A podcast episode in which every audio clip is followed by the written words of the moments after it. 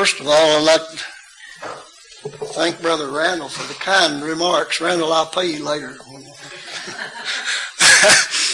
uh, anyway, uh, you know, we're fortunate here at Pippin to have a man of Brother Randy Bobby's caliber, and I feel humbled by even standing up here where he stands, you know, because uh, I'm kind of like a, a duck out of the water when I'm trying to preach or trying to speak.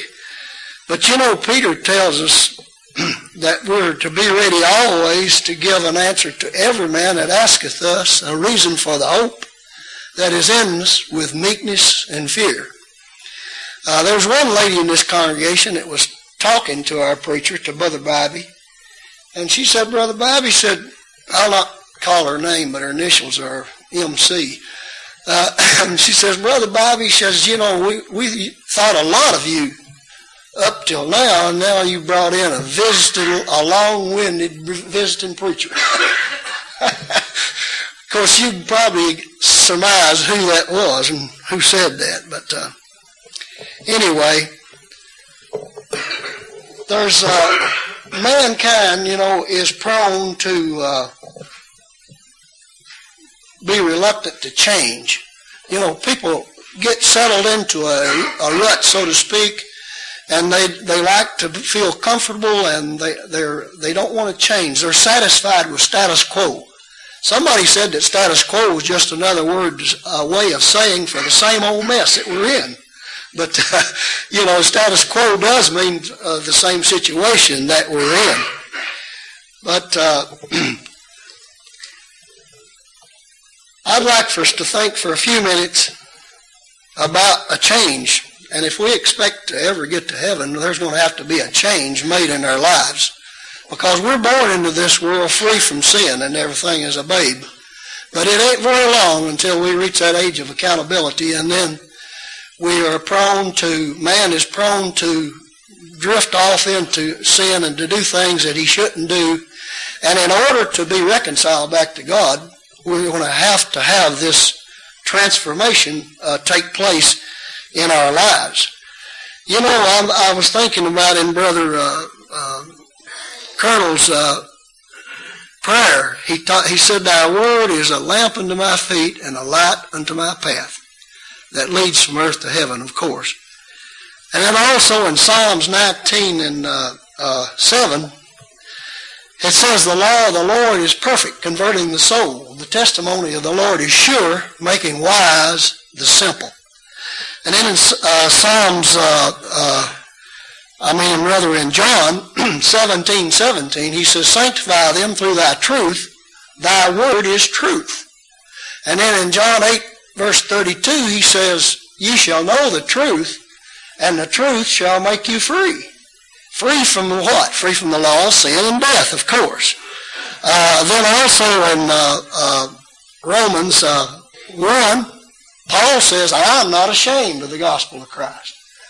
For it is the power of God unto salvation to everyone that believeth to the Jew first and also to the Greek. For therein is the righteousness of God revealed from faith to faith. That is, as it is written, the just shall live by faith. Hebrews 4 and 12 says that the Word of God is quick and powerful and sharper than a two-edged sword, piercing to the dividing sunder of both soul and spirit, joint and marrow, and is a discerner of the thoughts and the intents of the heart. You know, the truth and the Word and the Scriptures are all used interchangeably in the, in the Bible. You'll notice that.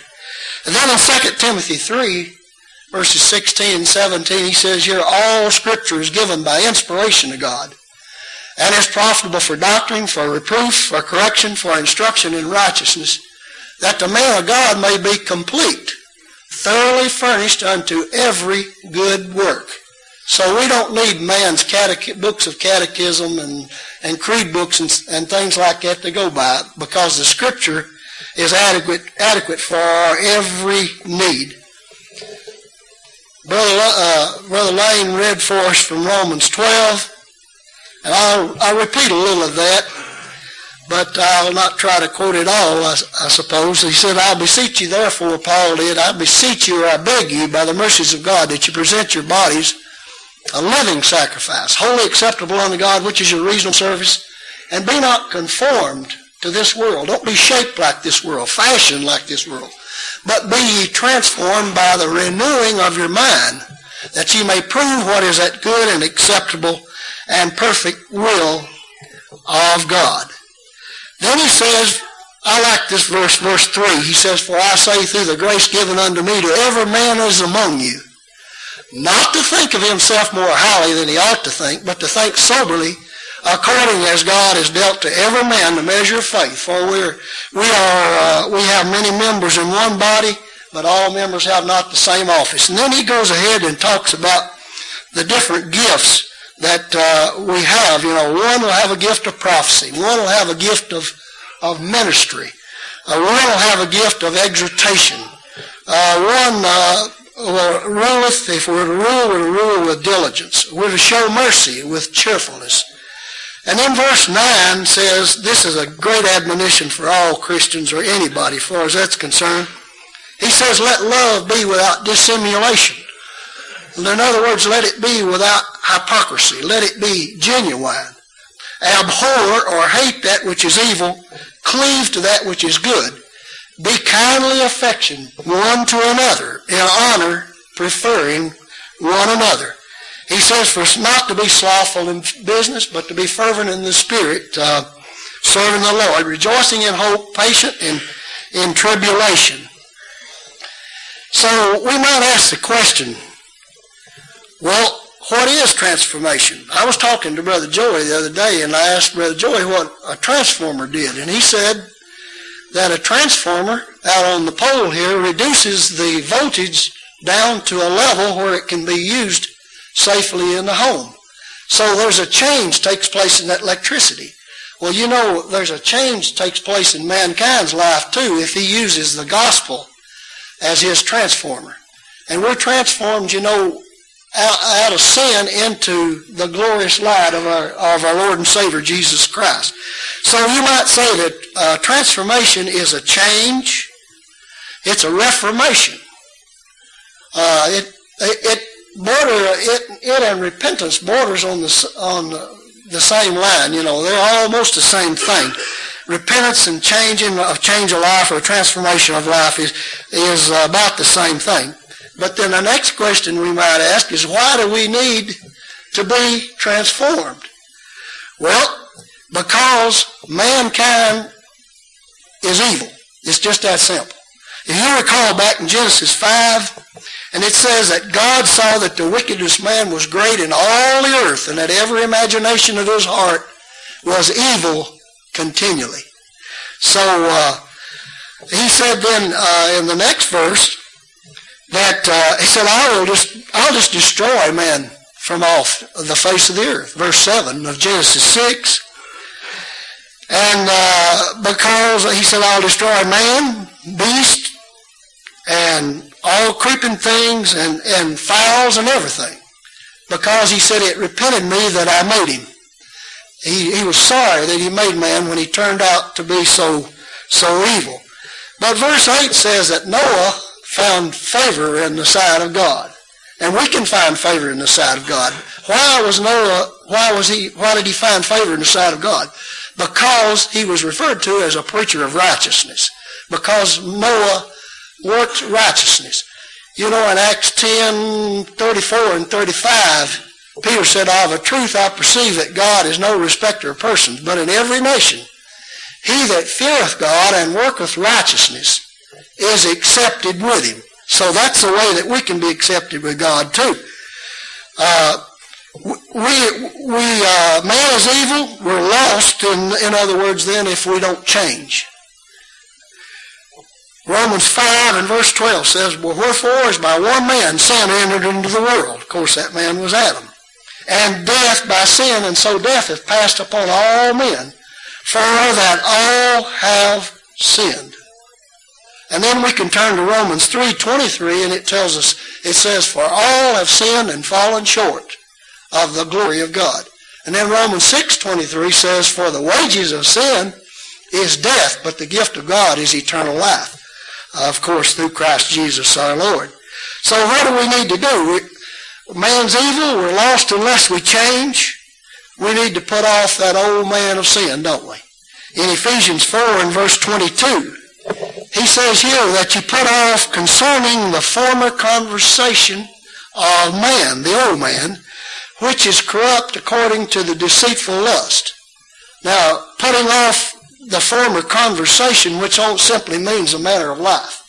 We put off the old manner of life. We're a changed person. And we put on the new, new life, of course. Let's look at some, uh, two or three examples of a transformation that took place in the scriptures. All three of them are found in the book of Acts. You remember in Acts, the ninth chapter, about 1 through 6, there's, there's a story of, uh, of Saul's conversion. He was on the road to Damascus, and the bright light shined down and, and blinded him, and the voice spoke from above and said, Saul, Saul, why persecutest thou me? And he says, uh, uh, who, is, who art thou, Lord? And he said, I am Jesus of Nazareth, Nazareth, whom thou persecutest. It is hard for thee to kick against the pricks. And then he went ahead and he told, he said, well, what must I do? Saul asked the question. He said, go into the city and there it will be told thee what thou must do. You know the story in Acts uh, 22 and verse 16. Ananias came to Saul and he and Saul had been praying and Ananias said, uh, arise. He said, why tarriest thou? Arise and be baptized and wash away thy sins, calling on the name of the Lord. So uh, Paul had said before in Acts 26 and verse 9, he said, I thought verily thou ought to do many things contrary to Jesus of Nazareth. And certainly he did. He was on his way with letters to bind the Christians and take them and have them to put in prison and some of them even killed at the time of, of his conversion. So he thought that he was doing everything just right. But wasn't that a great transformation that took place in Paul's life? He was just as zealous for the cause of Christ as he was before, uh, once he was converted or once he was transformed uh, if you might, if you please. Then another one, of course, is Philip and the eunuch. I like this, the eighth chapter of Acts. Uh, you remember that the eunuch was uh, in charge of Queen Candace's uh, treasury, and he'd been up to Jerusalem to worship, and he was on his way back down in the desert, and uh, he was reading from the scriptures, from the old Bible, you know. And the Spirit told Philip to attach go and attach yourselves to the chariot. And the Bible says that he ran to the chariot. He was eager to talk to that man. And where he was reading was from Isaiah 53, you know, where it says that uh, as a, he was led as a sheep to the slaughter, and as a lamb dumb before his shearers, he opened not his mouth. And in his humiliation, his judgment was taken away. And who shall declare his generation?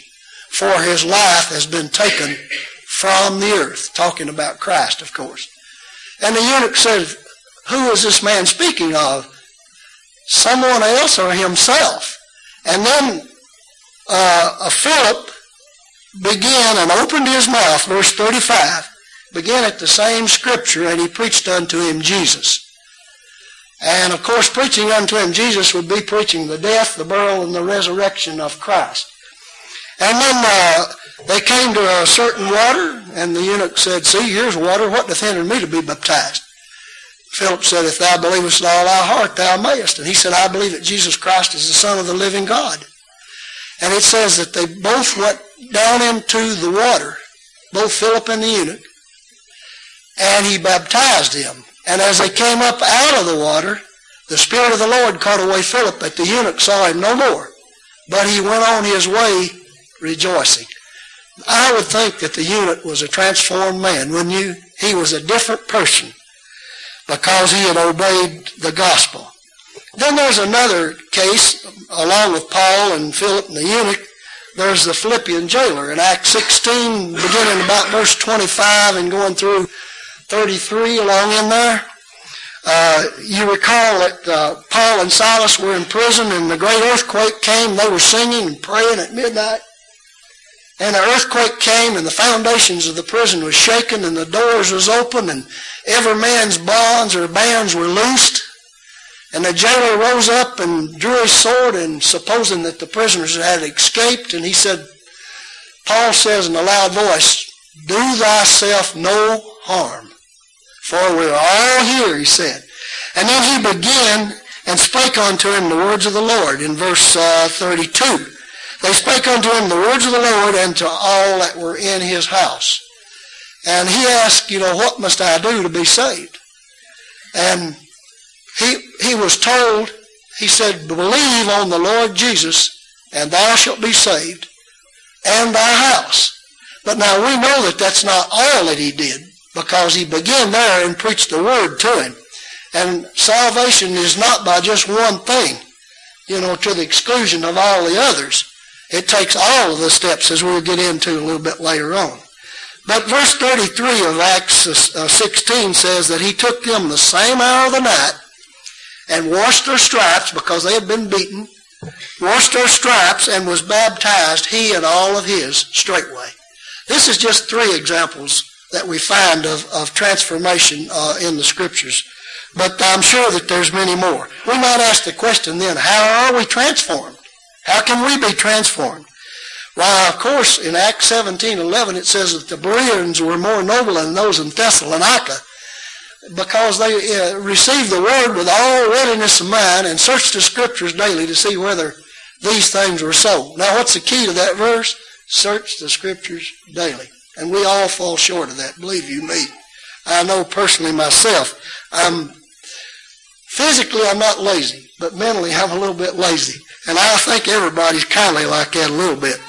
Then in 2 Timothy 2.15, most of you probably quote that. He said, Study to show thyself approved unto God, a workman that needeth not be ashamed, handling aright or rightly dividing uh, the word of truth. So, you know, man has always been a, uh, a, a worshiping creature. Uh, under the old law, the Jews offered animal sacrifice.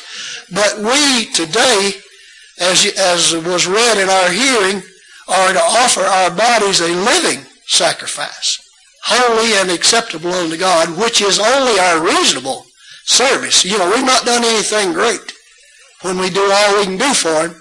Another scripture says that when we've done all, that we're still just unprofitable servants in the sight of God. So, how can we be transformed? Through a study of the scriptures, by presenting our bodies a, a living sacrifice when we have a knowledge of God's Word. And there's the key to it, everything right there, is a knowledge of God's Word. You know, uh, without leadership and knowledge, well, the people are going to perish. In Ephesians, I like for us to just look at, in Ephesians 4, he talks about uh, just some general admonitions for Christians everywhere, and, and all Christians. Ephesians 4.25, he says, put away lying Speak every man the truth with his neighbor, for we are members one of another. We're members one of another. Ephesians 4.26 says, Be angry and sin not, let not the sun go down upon your wrath. Verse 27 says, Neither give place to the devil. Verse 28 says, Let him that stole steal no more, but rather labor with his hands the things that are good, that he may have to give to him that needeth. See, there's the benevolent side of us right there. We labor with our hands. We take the proceeds. We support the church. We do benevolent work. We do evangelism. We do edification. That's the only three categories that, that we're allowed to spend the Lord's money. Right there. And then verse 20, uh, 29, he says, Let no commu- corrupt communication proceed out of your mouth, but that which is good to the use of edifying, that it may minister grace unto the hearer. You know, that's something else we need to really watch, myself included, is our speech, you know. James talks a lot about the tongue. In the book of James, he said, you know, we put bits in the horse's mouth and we drive him about. We steer ships with a little rudder. But he says, no, the tongue no man can tame.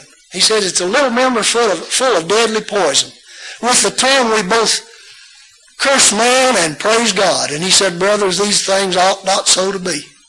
And so we, get, we need to watch that mouth and we need to speak only the things that are good to the use of edifying.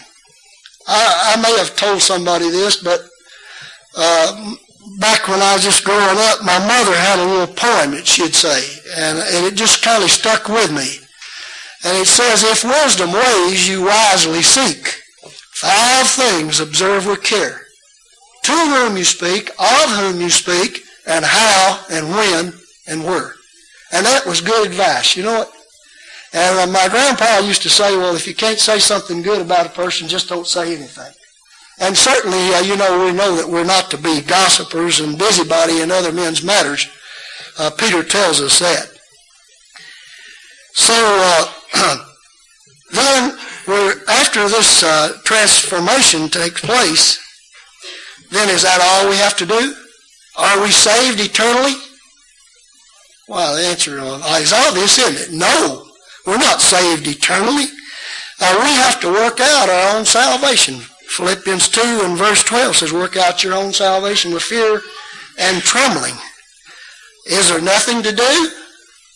Well, of course not. There's plenty to do in the work of the, of the Lord in the church, isn't it? In 1 Corinthians 15, 58, he says, Therefore, my beloved brethren, be ye steadfast, unmovable, always abounding in the work of the Lord, for as much as you know that your labor is not in vain uh, in the Lord.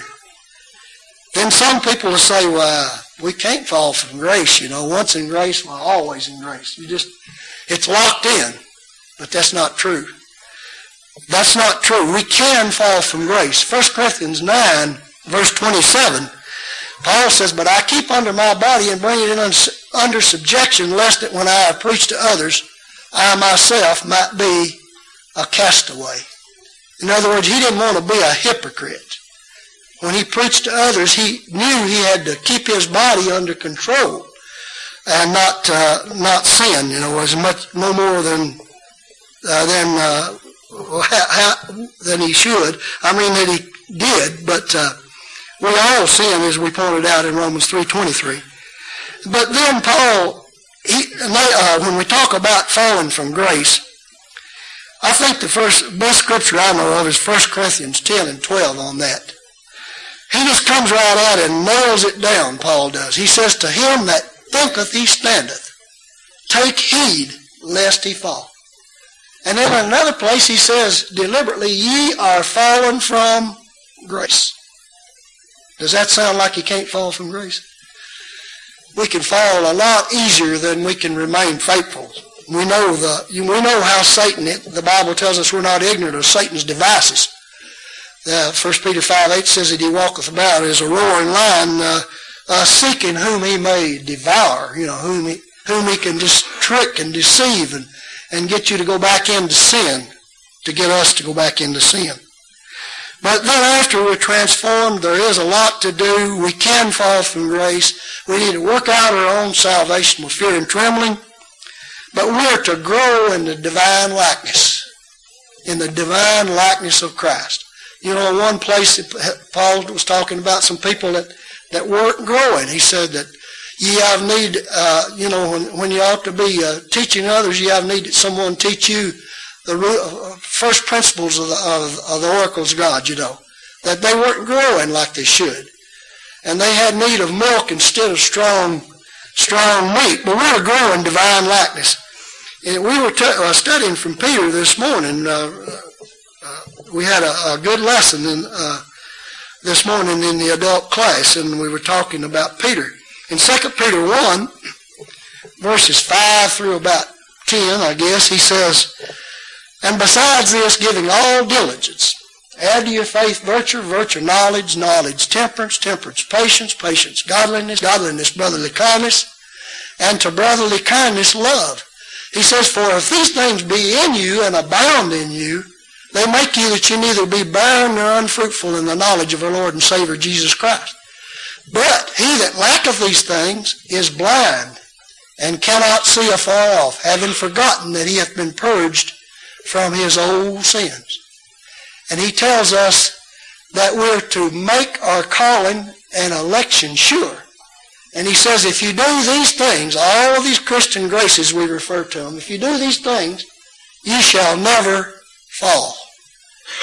Isn't that, isn't that wonderful to think that, uh, uh, that we won't fall and if we'll just add God's word to our lives and in Ephesians then uh, he tells us here the, to put on the whole armor of God. You know, the Christian life is referred to sometimes as a race.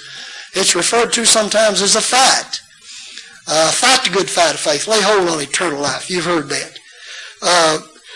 He says, therefore, in Ephesians 6 and 11, put on, put on the whole armor of God that you may be able to stand, and having done all to stand.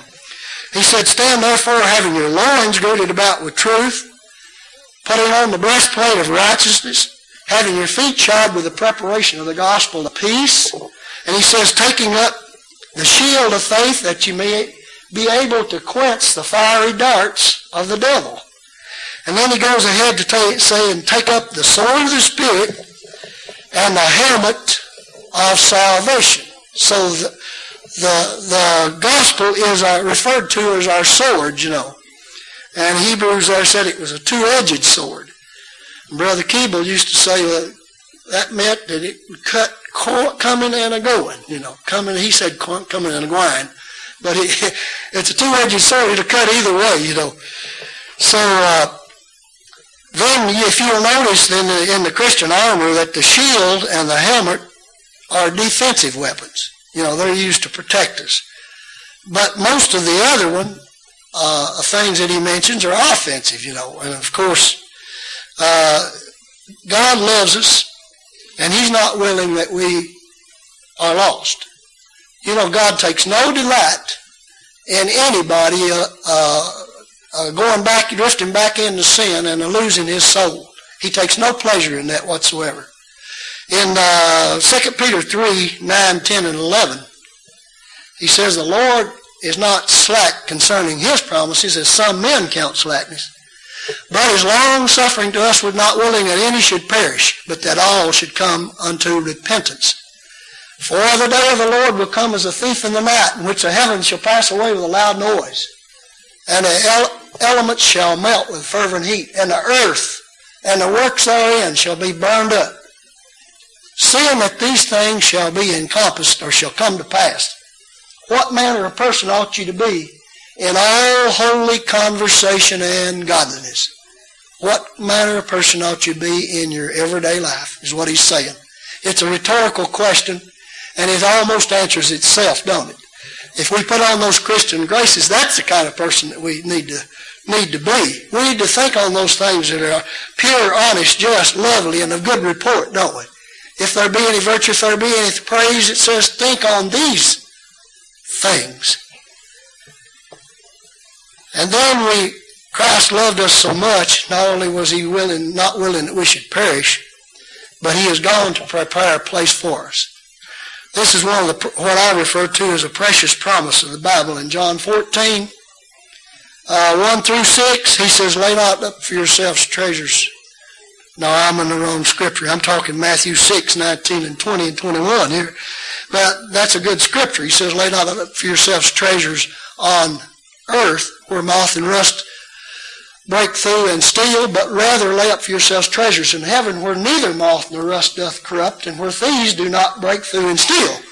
For where your treasure is, there will your heart be also. We need to, we talked about priorities this morning. We need to set our priorities on the wrong thing. But in John 14, he said, let not your heart be troubled. Believe in God, believe also in me. In my Father's house are many mansions. If it were not so, I would have told you. I go and prepare a place for you. And if I go and prepare a place for you, I will come again and receive you unto myself, that where I am, there you may be also. And whither I go, you know, and the way you know. And Thomas said, Lord, we know not whither thou goest, and how can we know the way? And then Jesus said in verse 6, I am the way, the truth, and the life. No man cometh unto the Father but by me. So our ultimate goal then is to be uh, with Christ. After this transformation, we need to be like the Apostle Paul. I, I accused Brother Randy last Sunday of of, uh, of preaching my sermon. I told him there wasn't any use in me coming over here. He'd already quoted all the scriptures that, that I was going to use, you know. And then Brother Lester got some of them this morning too. uh, but this is a very familiar verse, but it gets the message across to us. In 2 Timothy 4, 1 through 8, Here he says, I charge thee before God and the Lord Jesus Christ, who shall judge the quick and the dead at his appearing in kingdom. He's talking to Timothy. Preach the word. Be instant in season, out of season. Reprove, rebuke, exhort with all long suffering and doctrine. For the time will come when they will not endure sound doctrine, but after their own lust will heap to themselves teachers, having itching ears, and shall turn away from the truth and turn unto fables. He said, But watch thou in all things. Endure affliction. Do the work of an evangelist. Make full proof of thy ministry.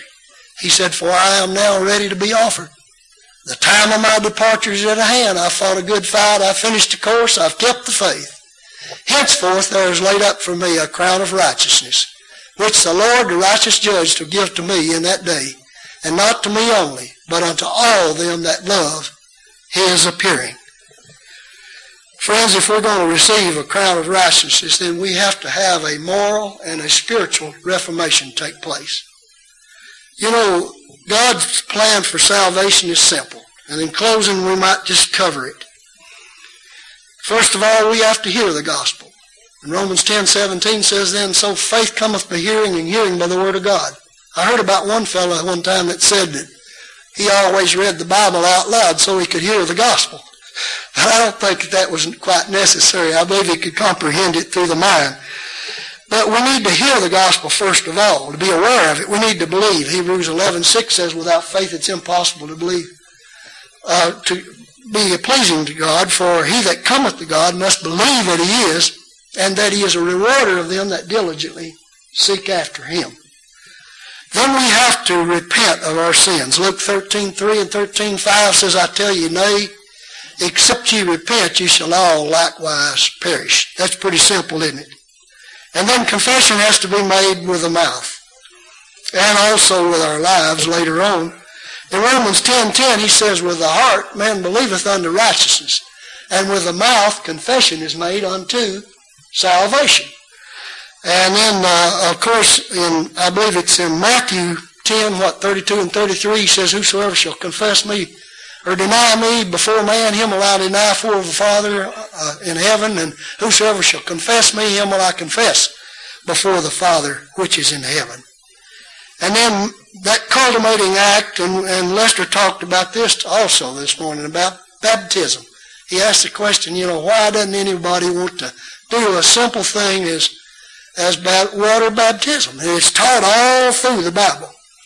Uh, if you go to Colossians 2.12, it calls it an operation of God. In uh, Acts 2.38, he said, Repent and be baptized everyone in the name of Christ for the remission of sins, and ye shall receive the gift of the Holy Spirit.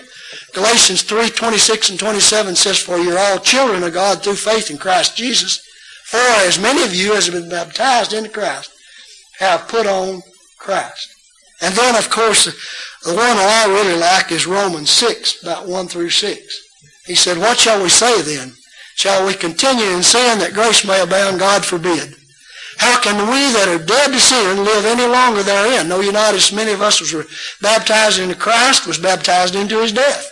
Therefore we are buried with baptism into death, that like as Christ was raised from the dead by the glory of the Father, we should also rise to walk in a newness of life. Different life. We've been transformed from our old man of sin and, and rise uh, uh, to walk with him in newness of life. Then he said, For if we have been planted together with him in the likeness of his death in baptism, we shall be with him also in the likeness of his resurrection, that the old man of sin might be done away with. So we might ask the question, don't you want to be a child of God, an heir of God? In Romans 8, 16, 17, he said, the Spirit beareth witness with our spirit that we are the children of God. And if children of God, then we're heirs of God. And if heirs of God, we're joint heirs with Jesus Christ. And we talked a little bit about that this morning, that we're heirs of our physical father. We're heirs also of our spiritual father. And we stand to inherit all of the joy and the bliss of heaven. The same with Jesus Christ and all the saints of all ages right there with us. And that's what it means to be an heir of God and a joint heir with Jesus Christ. Don't, wouldn't you like to have a, a transformed life? Wouldn't you like to be in a right relationship with God? I'm thinking about Matthew 11, verse 28, 29, and 30. He said, Come unto me, all ye that labor and heavy laden, and I will give you rest. Take thy yoke upon me and learn of me, for I am meek and lowly in heart, and ye shall find rest unto your soul. For my yoke is easy, and my burden is light. And then in Revelation 22, 17, he says, And the Spirit and the bride say, Come, you know. He said, Whosoever will, let him come and taste of the water of life freely. Uh, and that's uh, as good an invitation as we could extend to uh, anybody. So if you need to respond to the gospel even as an alien sinner or an erring child of God, the brethren would be happy to pray with you and for you on your behalf, or you could become a Christian. Uh, if either be the case, would you please let it be known while we stand and sing?